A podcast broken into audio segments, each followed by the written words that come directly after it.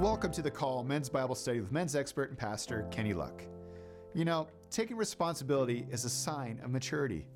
Avoiding responsibility, well, that's the stuff for boys.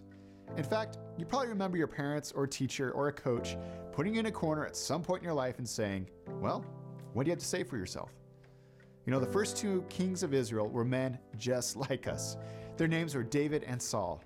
One man is famously referred to as a man after God's own heart, and Israel's greatest warrior, king, and poet.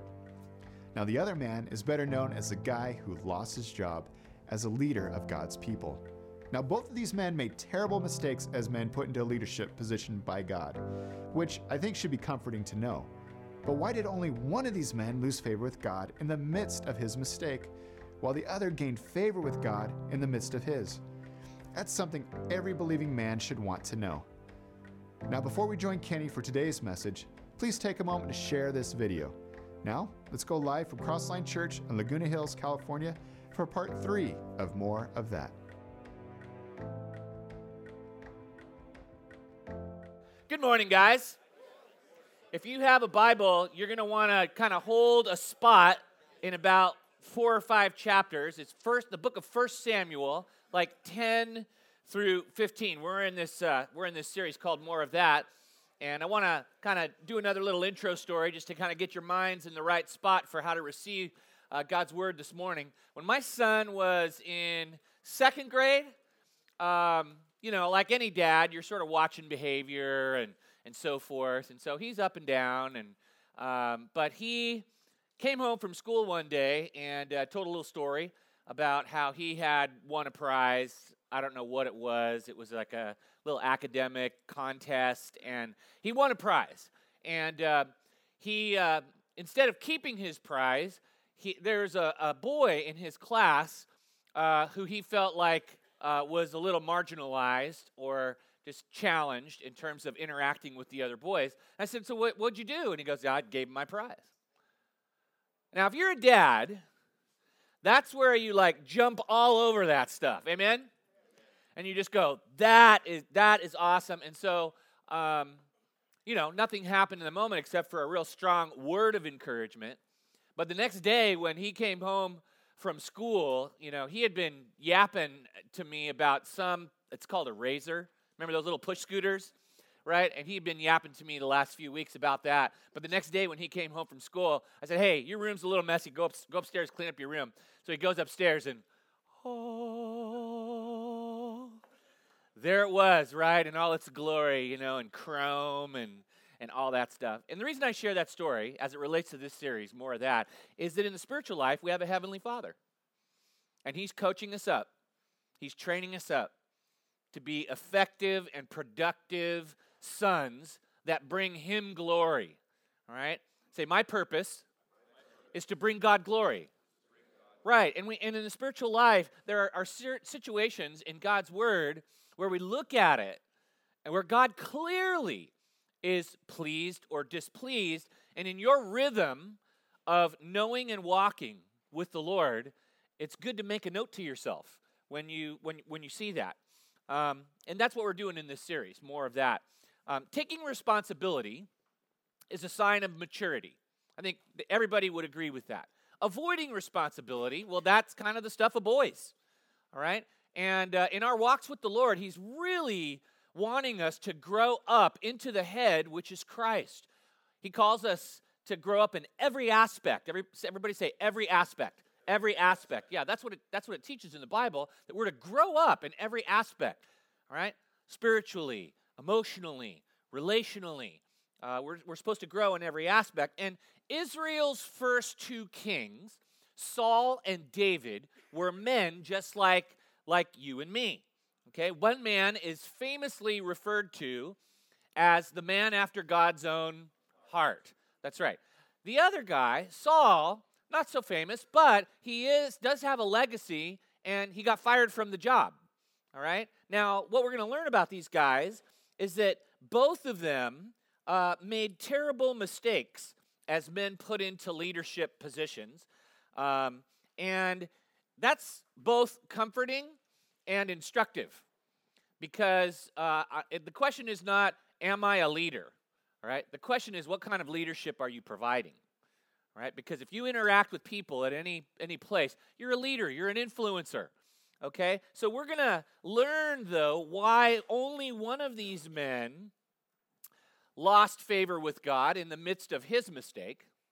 And then the other man did not lose favor with God in the midst of his. So they both made mistakes, but then how they responded to their mistakes was determinative. So we're going to look at some similarities, we're going to look at some points of uh, departure. And here's what we're going to do we're going to run ourselves through a little spiritual MRI, and we have to be ready for what God's Spirit reveals about us. Because the fact of the matter is, just like in our studies of Cain and Abel and Samson and Samuel, uh, we too reflect both uh, Saul and David. So let's look at the similarities, and then uh, we'll look at the points of departure. Similarity number one between Saul and David is both were anointed to serve God.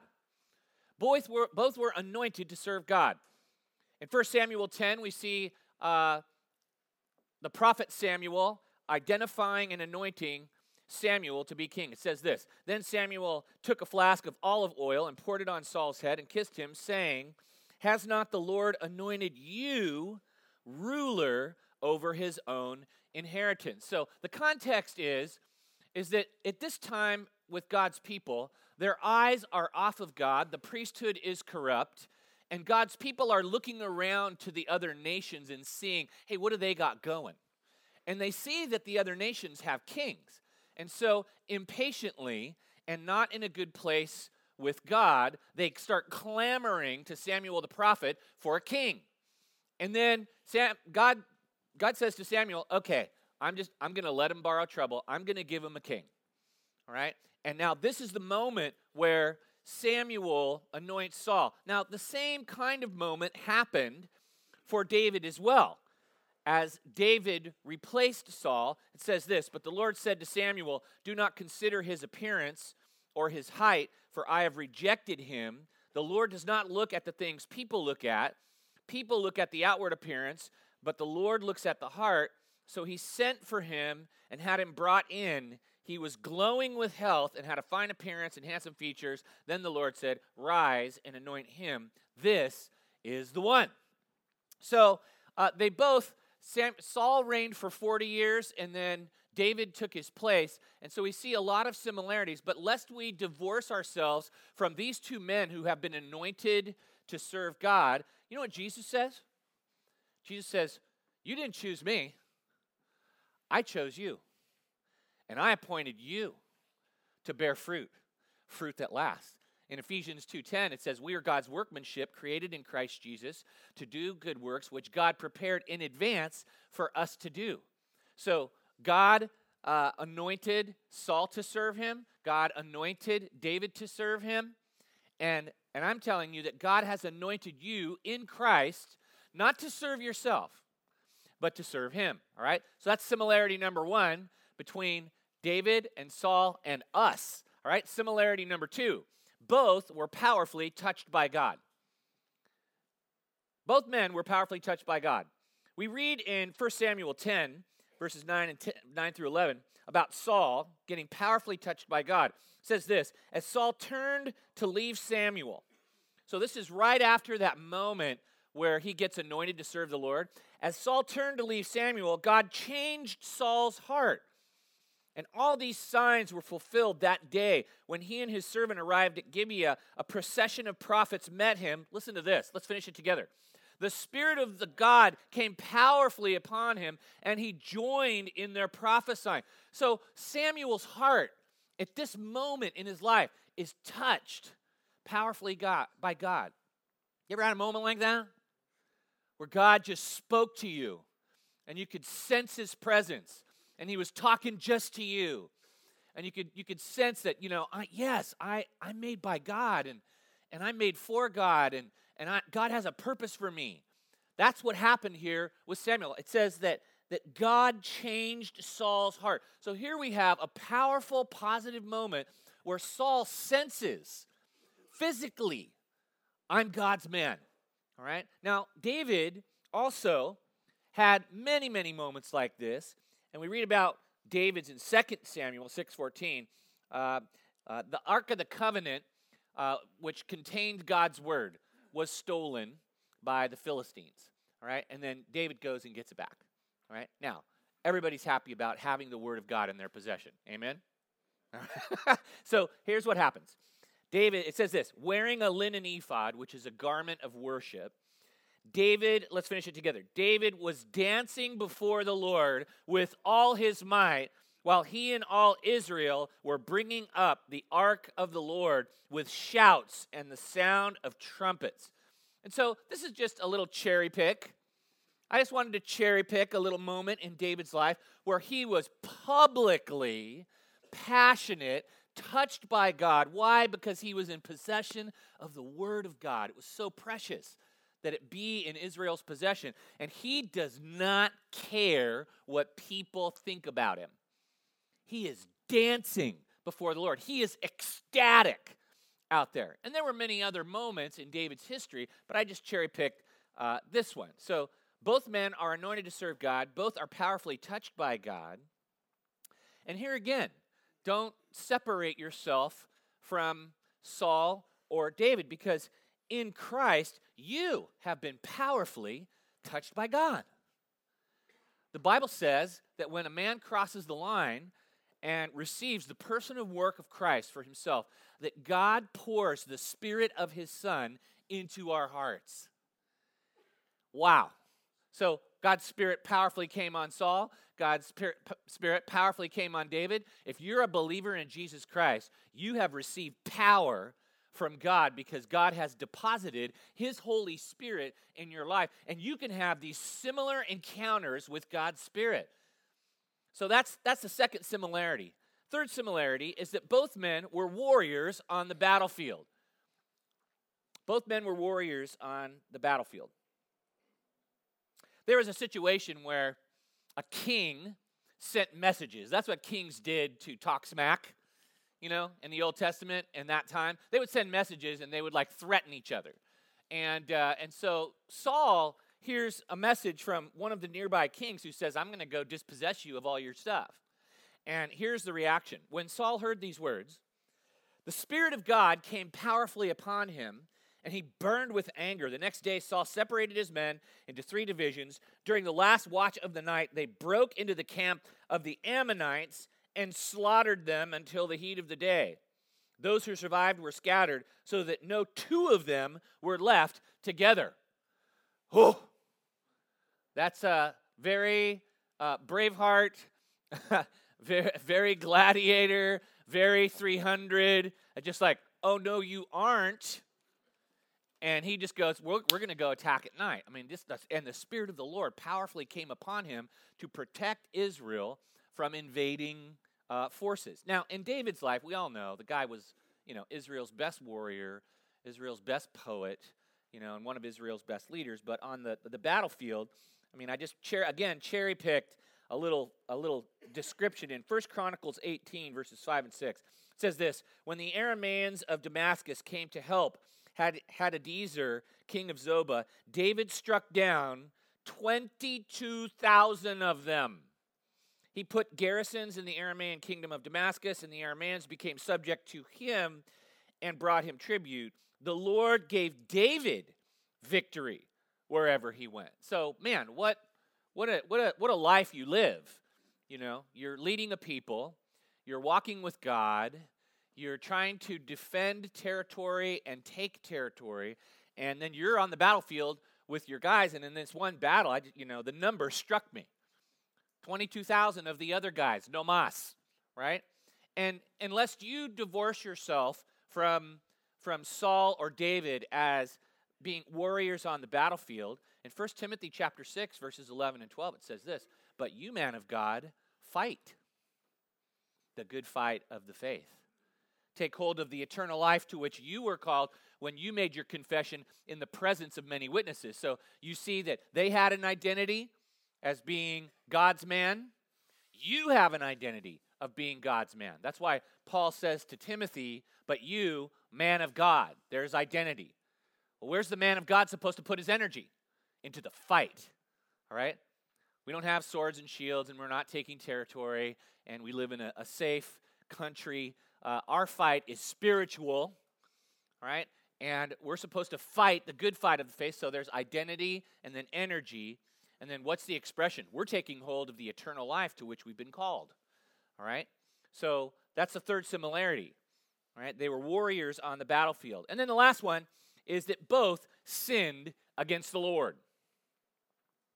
Both sinned against the Lord. Now, Saul's issue was a little different than, than David's issue, but we read about Saul's issue in 1 Samuel 15, verses 16 and 19, and I'll just give you a little context. Okay?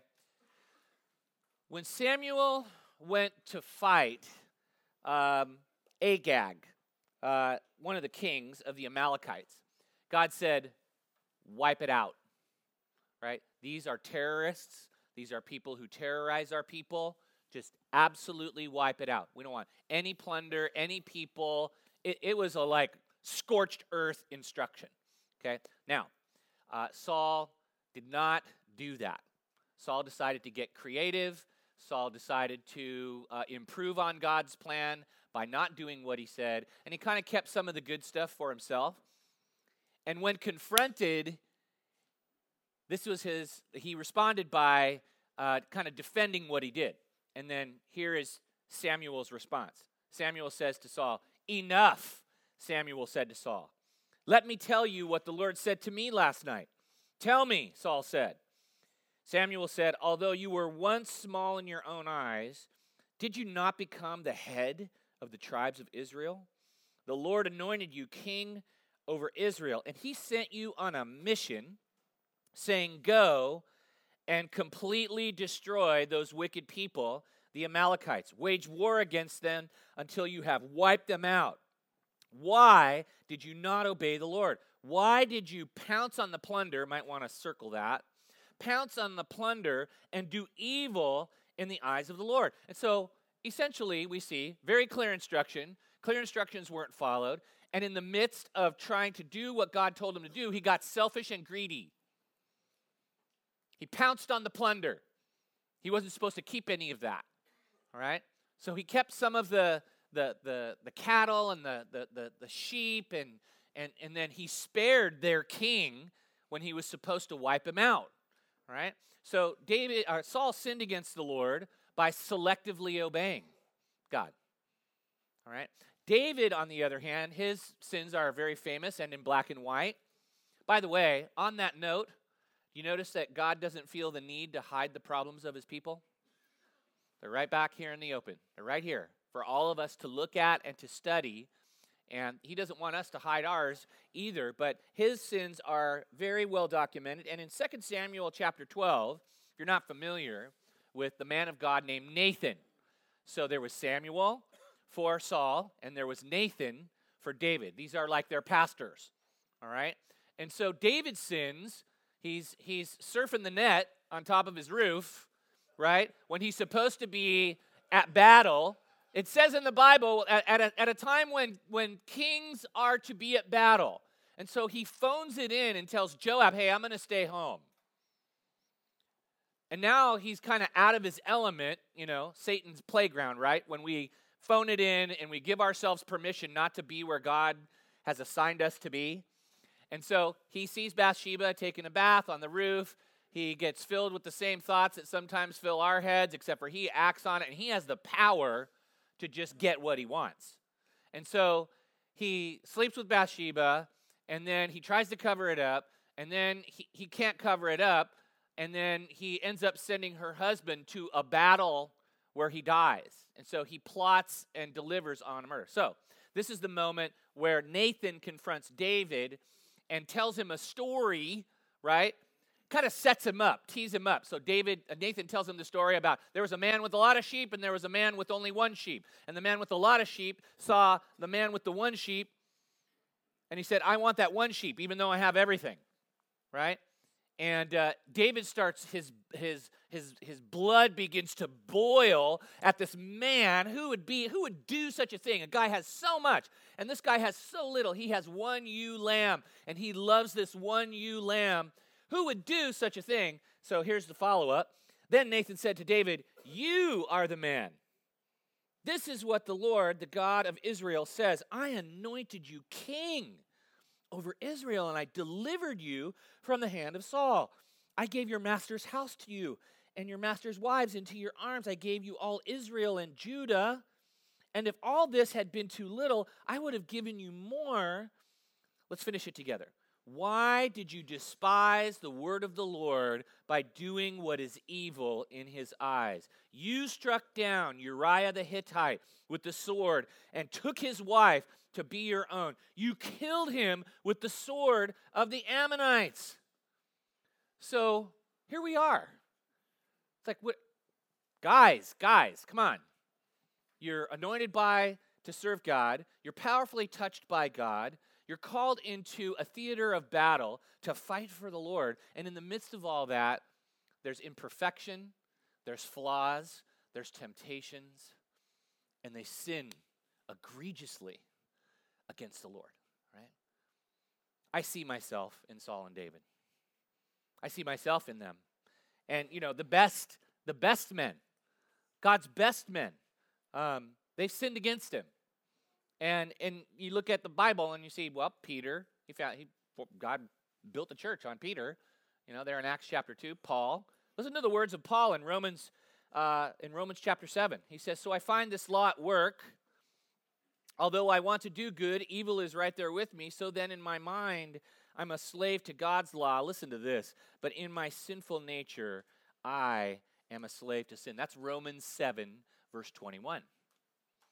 Okay. And so there is, there is both comfort and, uh, and challenge in that, but here they are. So everything's similar. Now, now what's the points of, of departure? And as, as, we, as we study God's rhythm with David and Saul, now we're going to put ourselves through a little spiritual MRI, right? Because God's man needs to look at number one, selective versus total obedience when God speaks.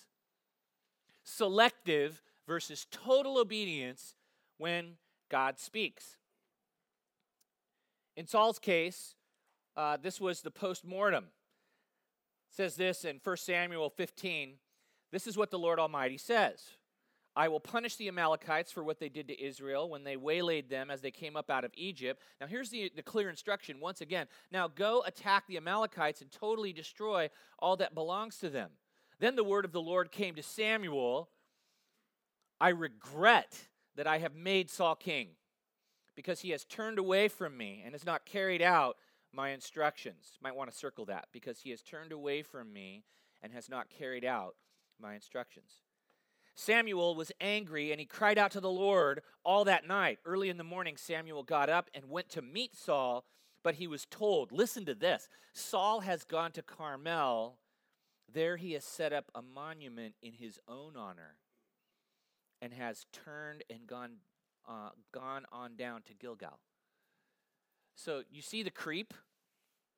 There's creep. It's, it's, it's where I feel the freedom to fudge on God's word. And that takes pride. Where, hey, God, I hear what you're saying, but I know better. And then now it's creeped into his spirit post victory, he's, he's forgotten that he's even sinned against the Lord, and now he's going to go steal the glory from the Lord for the victory. This is a temptation of every man. When God gives clear instruction, and then you get creative with his clear instruction and you selectively obey, you will start a slippery slope into pride and self destruction. And this is, this is the moment in Saul's life that we really have to study and we really have to consider and we have to reflect on. Now, when God replaces Saul, in the statement uh, to Saul, God says this through Samuel. He says, But now your kingdom will not endure. The Lord has sought out, everybody say, sought out, sought out. The Lord has sought out a man after his own heart. Okay, what does that mean? All right, and appointed him ruler of his people, because you have not kept the Lord's command. So, there, just in the message to Saul, we see the contrast of who David is. Okay? He's a man for me on the inside, not just on the outside. All right? I see his insights. And it's not that God didn't know he was going to not blow it, he did. All right. But he said, because you have not kept the Lord's command. So we're going to, as we move forward, this is the first theme. You look at your life and you're like, am I a selective obeyer of God or am I a total obeyer of God? We're watching this in the rhythm of God relating to Saul and David. We got to consider that, and then we'll unpack a little bit about the difference between David and Saul in a second. So that's the first thing we need to look at. Secondly, we need to look at defending versus confessing when God confronts us in our sin. It's just human nature. You know, maybe a, a coach or a parent or someone in your life has said, and what do you have to say for yourself, young man? Right? And then we're just like, well, I don't know, you know, and you say stuff and you self protect and you go find people who will agree with you, you know, friends or whoever. And then you start pushing back when it's very clear that God has, is, is lovingly kind of shining the light on an area of your life, and then you go eighth grade I, I can go back to eighth grade when I'm caught like in a millisecond. I don't know about you. And I can start defending and pushing back and defending myself. I mean, that eighth grader's right there. Um, and and here's the here's the hard hard thing. We see this contrast of owning and taking responsibility versus deflecting it. All right? In in this exchange here in 1 Samuel 15, listen to what Saul thinks. So we've we've kind of we, we've sort of analyzed okay, here's what happened. Every, they both kind of had the same template, and then Saul got a clear instruction. He disobeyed it, he got creative. And then this is when he gets caught, this is what he says But I did obey the Lord. Saul said, I went on the mission the Lord assigned me. I completely destroyed the, the Amalekites, didn't, and brought back Agag, their king, the soldiers. Now, here's the, the point of departure where he just like got creative and added to God's word. The soldiers took sheep and cattle from the plunder, the best of what was de- devoted to God, in order to sacrifice them to the Lord your God at Gilgal. But Samuel replied, let's say this together Does the Lord delight in burnt offerings and sacrifices as much as obeying the Lord? To obey is better than sacrifice, and to heed is better than the fat of rams. So, Saul is defending not doing what God told him to do and giving a spiritual reason for disobeying the Lord. You ever do that? Spiritualize your disobedience? I hear it all the time in men's ministry. Oh, God wants me to be happy. That's the biggest crock of you know what you've ever heard in your life. Or you go get scripture and you go justify yourself. You know, well, God, God wants me to do that. You know, when you just have been caught. And so Saul does what we all do. He's been caught, and then he starts to defend and he starts to deflect. And instead of owning responsibility and repenting, he starts deflecting and he starts digging the hole deeper and deeper. Right? It's very instructive in our rhythm and walk with the Lord. Right? God's looking for someone else. Now, what happened with David in his moment of confrontation? Let's read it together. 1 Samuel chapter 12. Ready? Then David said to Nathan, I have sinned against the Lord. Nathan replied, The Lord has taken away your sin. You're not going to die. What a difference between defending and self protecting and and not owning to after David gets confronted and gets all huffy in this story about the man with all the sheep taking the the, the one ewe lamb of the poor man and then he gets all and then you're the man and David just says I've sinned against the Lord. That's what God's looking for. And wh- how did Nathan respond to David? Graciously. Graciously. I mean, God took away Saul's kingdom because of his response and stopped he stopped his influence and david says you know what i've sinned against the lord and then and then nathan says hey the lord's taken away your sin isn't that good news You know, if you're here this morning or you're watching out there on online with the live stream community, the Lord's saying this morning, this is how I want you to respond when you blow it. You just need to say, man, I, and he, he says, I sinned against the Lord. Did he sin against man? Yes, but he sinned against the Lord first. He knew what he did was wrong. And so when confronted, he didn't defend, he confessed. Now, here's what I want you to hear on this. I want to camp on this just for one more minute. The issue for God is not who blew it less. Did you hear me? That's the issue. Sin is sin is sin. Amen? The issue was not who blew it less. The issue was how did the man respond when confronted with his sin? And that response by David made him the man after God's own heart. Because the man after God's own heart, when he got confronted and blew it, repented. He did what God wanted him to do. To look, to look at the look at the truth, hear the truth, respond to the truth, and just say, I blew it, I have sinned. And then he received his relationship back with God. In your rhythm, in your walk with Jesus Christ, the question is not, do you have flaws and are you perfect? The question is, when you do blow it, what do you do? When you get confronted about you, how do you respond? Do you own it or you deflect it and kill the messenger? Okay? One is sponsored by the Holy Spirit, the other is sponsored by the flesh and the devil.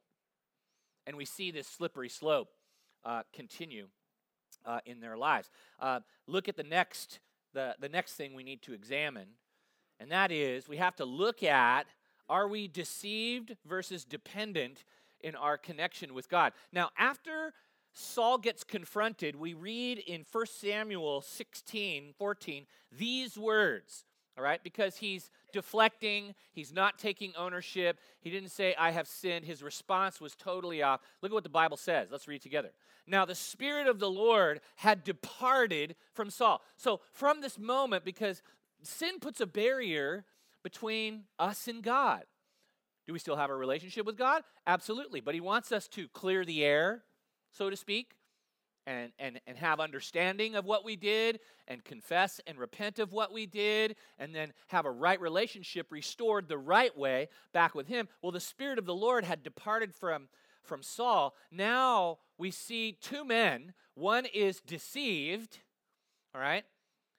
And then the other is dependent on god. And this is post mistake all right? In 1 samuel chapter 23 it says this saul was told that David had gone to Keilah, he said, God had delivered him, has delivered him into my hands. For David has imprisoned himself by entering a town with gates and bars. And Saul called up all his forces for battle to go down to Keilah to besiege David and his men. So that's the first response.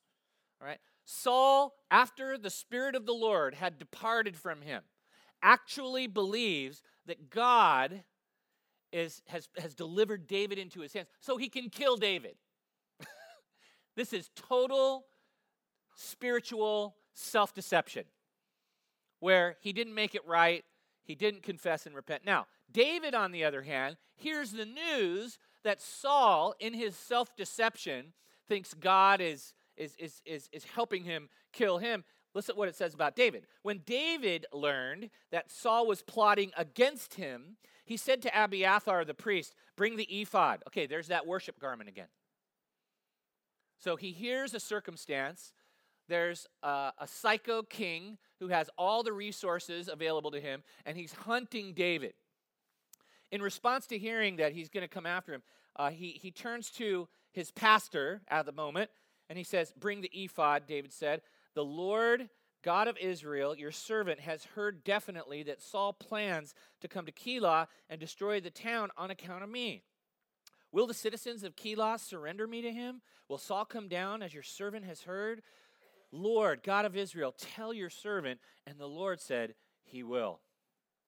One man is totally deceived and in his self deception is acting out the lie he believes that God is with him to go kill somebody. Then there's this other man who's being hunted like an animal, and he's repenting and he's depending on God. He's not deceived, he's dependent. Lord, what do I do?